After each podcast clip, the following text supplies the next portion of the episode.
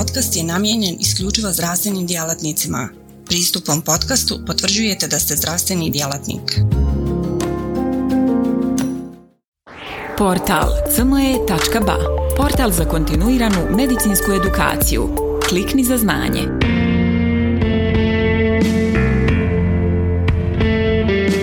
Dobar dan, dozvolite da vas pozdravim. Drage kolege, nadam se da ćemo malo razumijeti zajedničkih iskustava i razmišljanja o multiploj sklerozi kod pedijatrijske populacije, temi koja je intrigantna, zahtjevna i donosi novosti u našem svakodnevnom radu i razne dileme. Što se tiče multiple skleroze kod pedijatrijske populacije, možemo se samo podsjetiti što već znamo, da je to hronična, inflamatorna, autoimuna, demilizirajuća bolest centralnog nervnog sistema. Internacionalna studijska grupa za pedijatrijsku multiplu sklerozu definisala je pedijatrijsku multiplu sklerozu kod djece gdje se simptomi javljaju prije 18 godina života.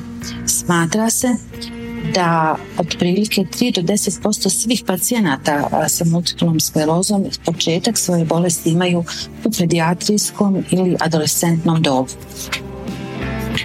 Šta reći o multiploj sklerozi u brojevima i koliko je ona zastupljena kod djece? Smatra se otprilike da je globalna prevalenca pedijatrijske multiple skleroze otprilike 0,63 na 100.000 djece, a da je prosječna dob o kojoj se javlja multipla skleroza kod djece otprilike 15 godina. Kada govorimo o etiologiji pedijatrijske multiple skleroze, znamo da je ona multifaktorijalna bolest i da se tačan uzrok praktično oboljenja ne zna. Kako je to? Kao i kod odraslih, tako i kod djece. To je interakcija, uzajamno djelovanje genetskih faktora, faktora životne sredine i samog načina života.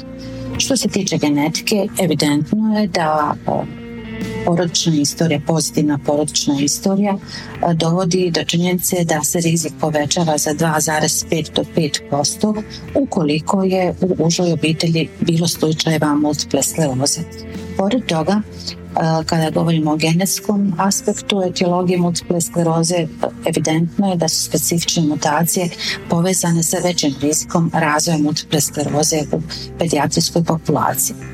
Pored toga, životna sredina, odnosno izloženost nekim infektivnim agensima, se također dovodi u vezu sa etiologijom multiple skleroze, a prije svega to je Epstein-Barr virus, te od faktora okolne i životne sredine danas se tome daje sve veći značaj, jeste i pasivno pušenje. Životni stil također ima svoju ulogu u etiologiji multiple skleroze, gdje poseban značaj ima pretilost i niske vrijednosti vitamina D. Kada govorimo o postavljanju dijagnoze multiple skleroze kod djece, ona je dodatno kompleksna. Generalno kod djece mnogi za druge bolesti simptomatologija se razlikuje od adultnog uzrasta. Tipični simptomi kod pedijatrijske multiple skleroze obuhvataju senzorne, motorne i druge simptome. Od senzornih simptoma to su različite vrste parestezije, utrnulost trnaca, zatim mogući su bolovi, vrlo često kao inicijalni simptom javlja se poremećaj vida i vrtoglavica. Od motornih simptoma moguće da to bude unilateralna slabost ili slabost donjih ekstremiteta, smetnje u hodu ili smetnje u kontroli samih funkcije mogačnog mjehura i crijeva. Moguća je također slaba koordinacija pokreta ili spasticitet. Drugi simptomi koji također su značajni u donošenju dijagnoze, simptomi koji su značajni u posebnom donošenju dijagnoze multiple skleroze kod djece jesu kognitivne smetnje, emocionalne i emocionalne promjene.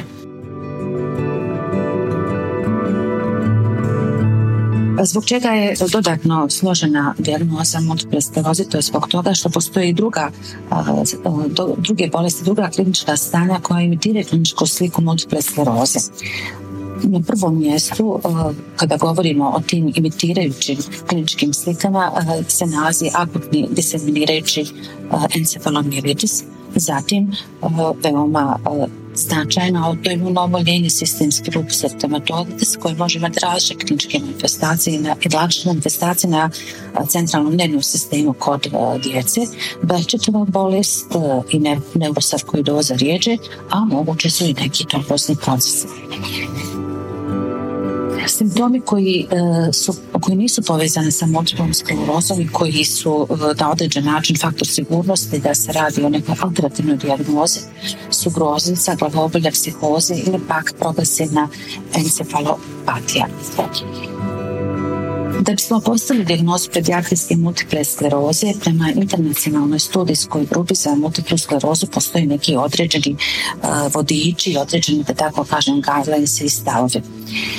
Prva komponenta jeste da takozvana klinična manifestacija, klinički događaj u centralnom nervnom sistemu, gdje je potrebno da postoji dva ili više neencephalopatična, znači dva događaja koji nisu slični ADEM-u i koji su međusobno odvojeni u vremenskom periodu dužim od 30 dana i koji zahvataju jedan ili više dijelova centralnog nervnog sistema.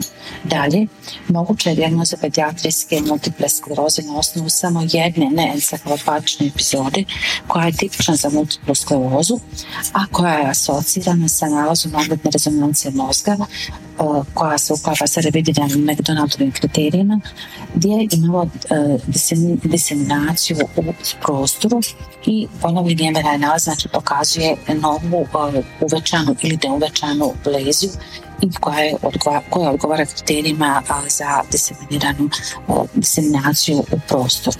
Dalje, mogući jedan napad akutnog diseminirajuće encefalomilitisa koji je praćen neencefalopatičnom kliničkom slikom, kliničkim događajem, 3 ili više mjeseci nakon pojave simptoma, a koji je povezan s obnovim lezijama na magnetnoj rezonanci mozga i koji zadovoljavaju kriterije za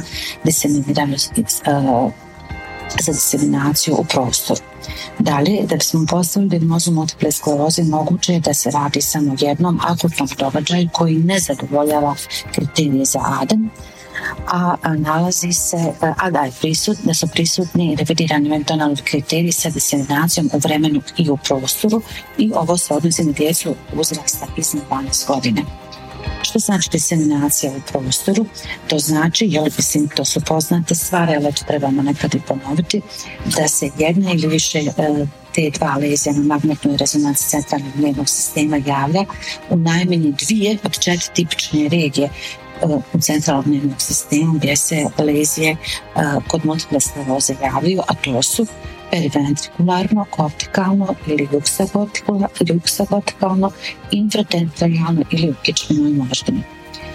Za pedijatrijsku populaciju multipla skleroza karakterizirana je, a to je slučaj kod odrasli, sa diseminacijom u vremenu. To znači pojavu kliničkih ataka koji su karakteristični za multiplu sklerozu i pojava promjena na magnetnoj rezonanci mozga u te vremenu u kičmenoj moždini ili mozgu. Kliničke karakteristike bolesti. Najčešće su klinički simptomi gdje je prvi napad obično monofokalan i sistemi se javljaju na jednom dijelu centralnog nervnog sistema.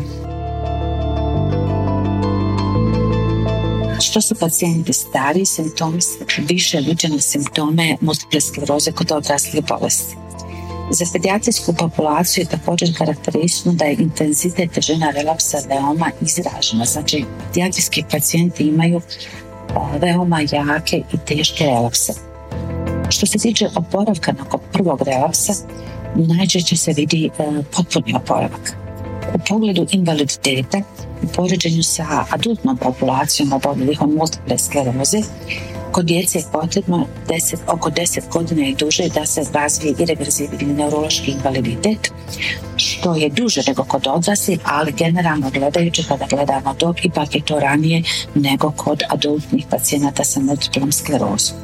Znači, kad govorimo o pedijatrijskoj multiploj sklerozi, ono što je karakteristika ove populacije jeste da je stopa relapsa 2 do 3 puta veća u poređenju sa stopom relapsa kod odraslih osoba i drugo, što je također bitno, pedijatrijski pacijenti imaju često jako teške relapse.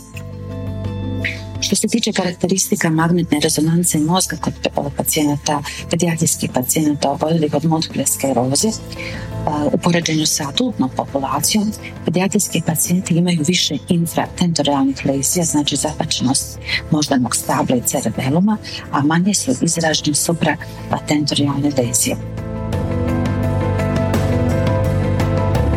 Ali inflamacija je više izražena kod pedijatrijskih pacijenata nego što je to kod odraslih. I ono što je također karakteristično, da se javlja gubitak volumena mozga i smanjena veličina lobanje, što značajno ukazuje na smetnju u razvoju mozga.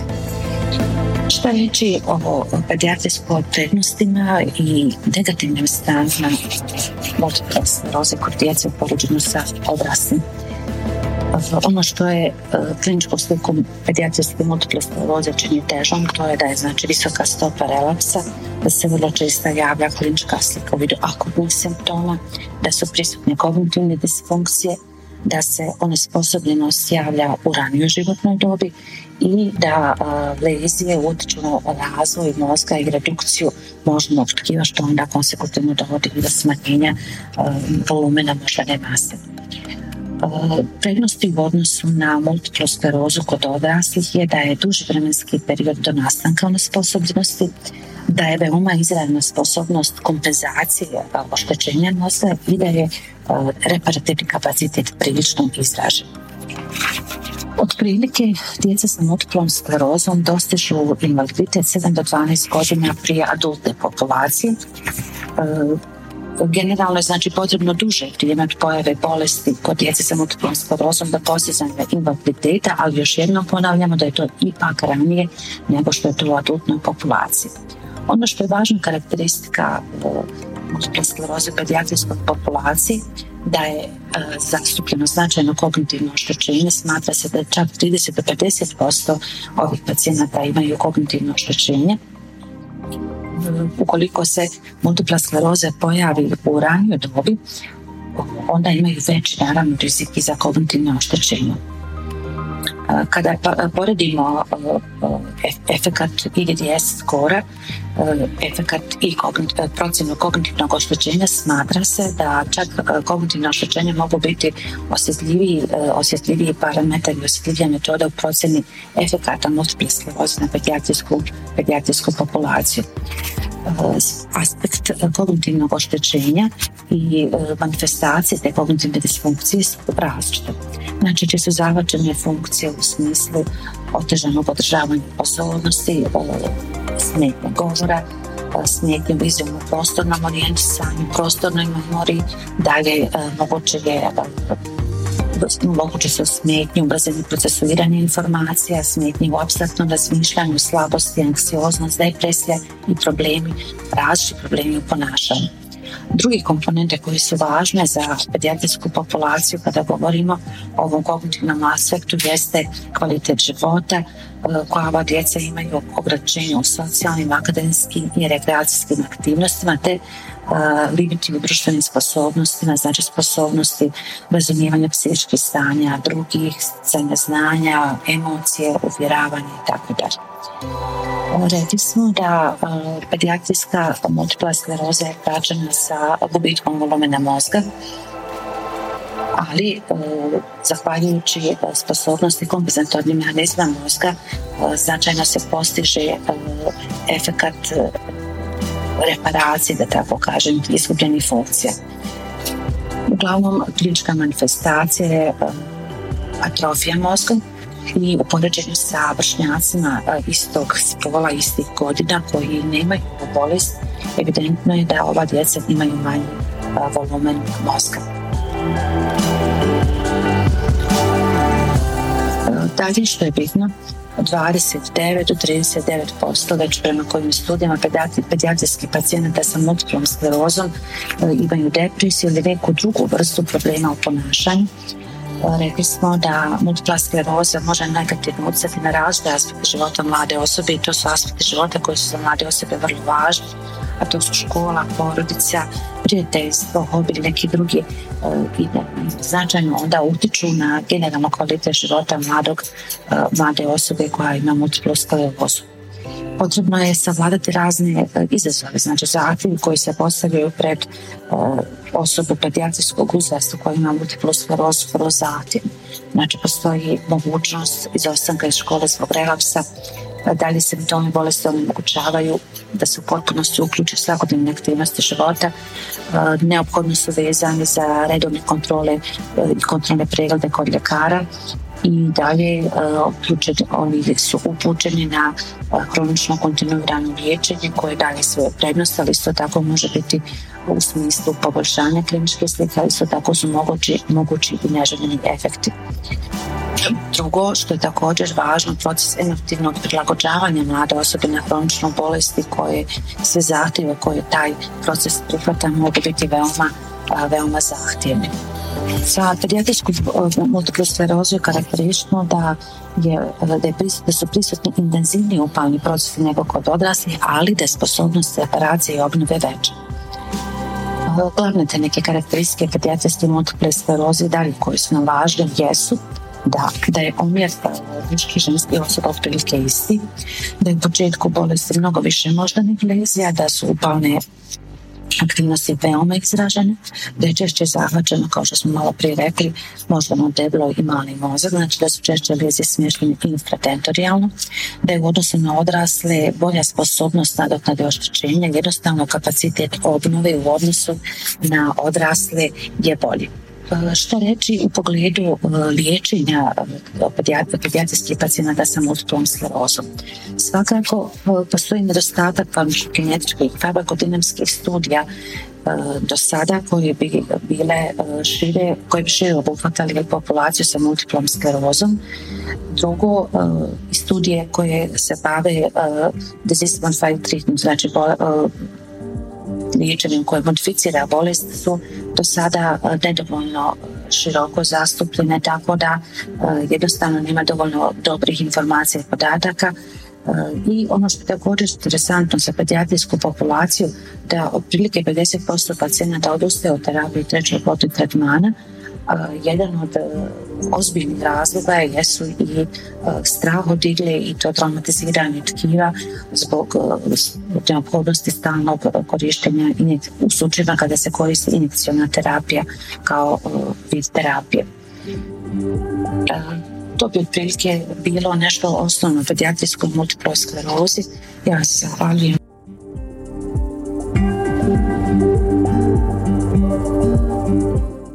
Portal cme.ba, portal za kontinuiranu medicinsku edukaciju. Klikni za znanje. Svaka revolucija počinje s idejom. U svijetu medicine ta ideja je neprekidno učenje, stalna evolucija i kretanje ka sve preciznijim i personaliziranijem pristupu. Dobrodošli na cme.ba, budućnost kontinuirane medicinske edukacije. Na cme.ba vjerujemo da medicinski stručnjaci nisu samo praktikanti, već inovatori, pioniri, istraživači mogućnosti. Svako novo otkriće, svaka nova tehnika, svaki novi komad znanja je korak prema zdravijem i sretnijem svijetu. U duhu onih koji su se usudili razmišljati drugačije, kreirali smo online portal koji pruža više od puke informacije. Nadmašuje tradicionalne granice edukacije, nudeći imerzivno, dinamično i beskrajno prilagodljivo iskustvo učenja. Baš kao što skalpel u rukama vještog hirurga postaje instrument iscjeljenja, cme.ba u rukama radoznalog medicinskog stručnjaka postaje instrument unapređenja. Srce naše platforme je jednostavnost.